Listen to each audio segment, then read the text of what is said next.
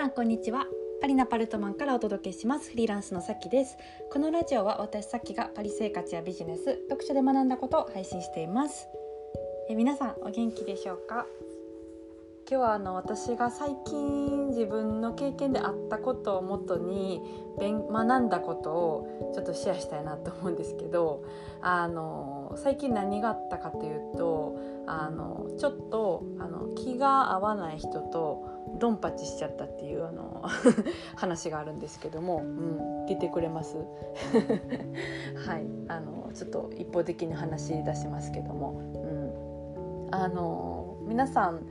周りにねなんかどうしても気が合わない人とかどうしても話が通じない人っています？で私はあの基本的には、まあ、そのフリーランスで仕事をしているし人間関係をあの、まあ、選べるというか、えーと、自分であの選択権が、まあ、ある環境にしてるから基本的には本当に周りに私に関わってる人はもうみんな本当に大好きな人ばっかりなんですよね。でもなんかそのちょっと事務的に関わらないといけない人がいてでもうすっごいびっくりするぐらい気が合わないんですよ。はい、でもう話も全然噛み合わないんですよ。お互いに。うん、で もうどうしたもんかなって思ってたんですけど、うん。まあ、本当にななんかあの世の中にはあのお互いにね話が通じないって思い合う人がいるんだなって思って、うん、まあそれを思ったんですけど結局何て言うんでしょうね。なんかなんかまあ喧嘩じゃないですけどその論争になることをすごい避けてたんですけど結局ドンパチしちゃったんですよね。そうでその時にまあいろいろ学んだんですけど、うんまあ、とりあえずあのお互いにお互いが自分が言ってることを、まあ、あの分かってほしいんですよ。でどっちもあの分からないと。そうでなんかどんだけしゃべしゃべればしゃべるほど分かんなくなっていくんですよ。そう。もう泥沼みたいな。うん、であのなんか全然友達とか知り合いとかでではなくて本当事務的にちょっと関わらないといけない人なんですけど、うん、そうそうそう。でなんかその時にねやっぱりこうムカつくんですよね。なんかドンパチをしたら。うん、なんかなんでこの人こんなこと言うんだろうとか、うん、なんでこんなにはっきり喋ってるのに分かってくれないんだろうとか。しかもあのフランス語とかじゃなくて日本語なんですよ。どっちも母国語なのにあのその同じ言葉を喋ってるのに意味わからないってあるんだみたいな。そうあの衝撃というか、うん、本当に最近のあの自分の生活フリーランスの生活スタイルっていうのはなんか嫌な人間関係っていうのがないので、うん、なんかそういう感情になることがすごい少なかったんですけどそうそうそうそう。なんかねあの血の気はなんか薄くはないので ドンパチしちゃったみたいな。そうそうそう、うん、なんかちょっとこうねあの南大阪のあの悪のサラブレッドのあの鱗片が出てしまったんですけど、はい。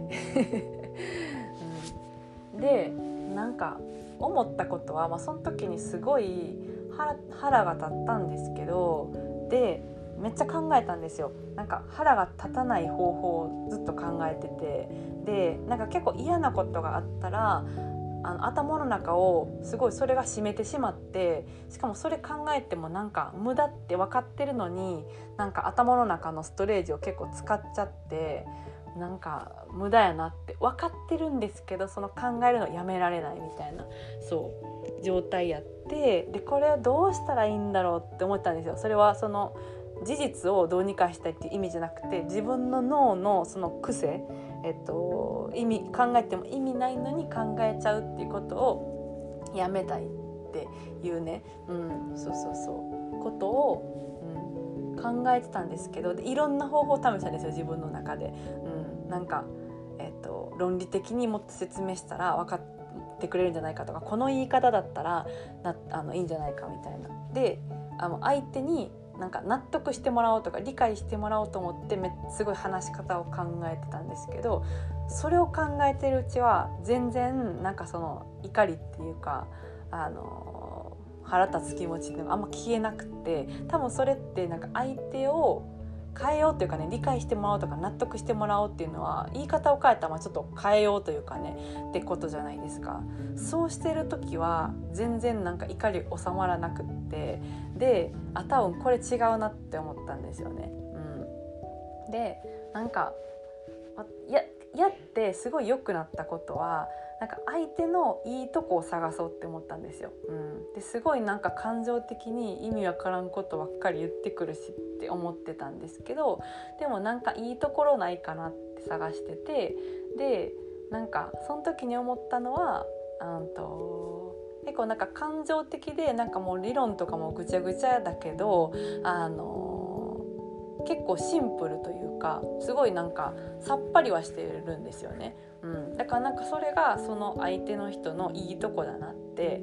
思ったんですよ。うん、なんか嫌味後で言ったりしないとかね。うん、そうそうそうでそこがなんかあその人のいいとこだなって思ったんですけどそう思ったら結構その怒りみたいなのが消えたんですよね、うん、別に状況は何も変わってないですしかも何も解決しない。あのドンパチしたままみたいな感じで、うん、なんですけど、うん、なんかその人のいいところを探そうと思って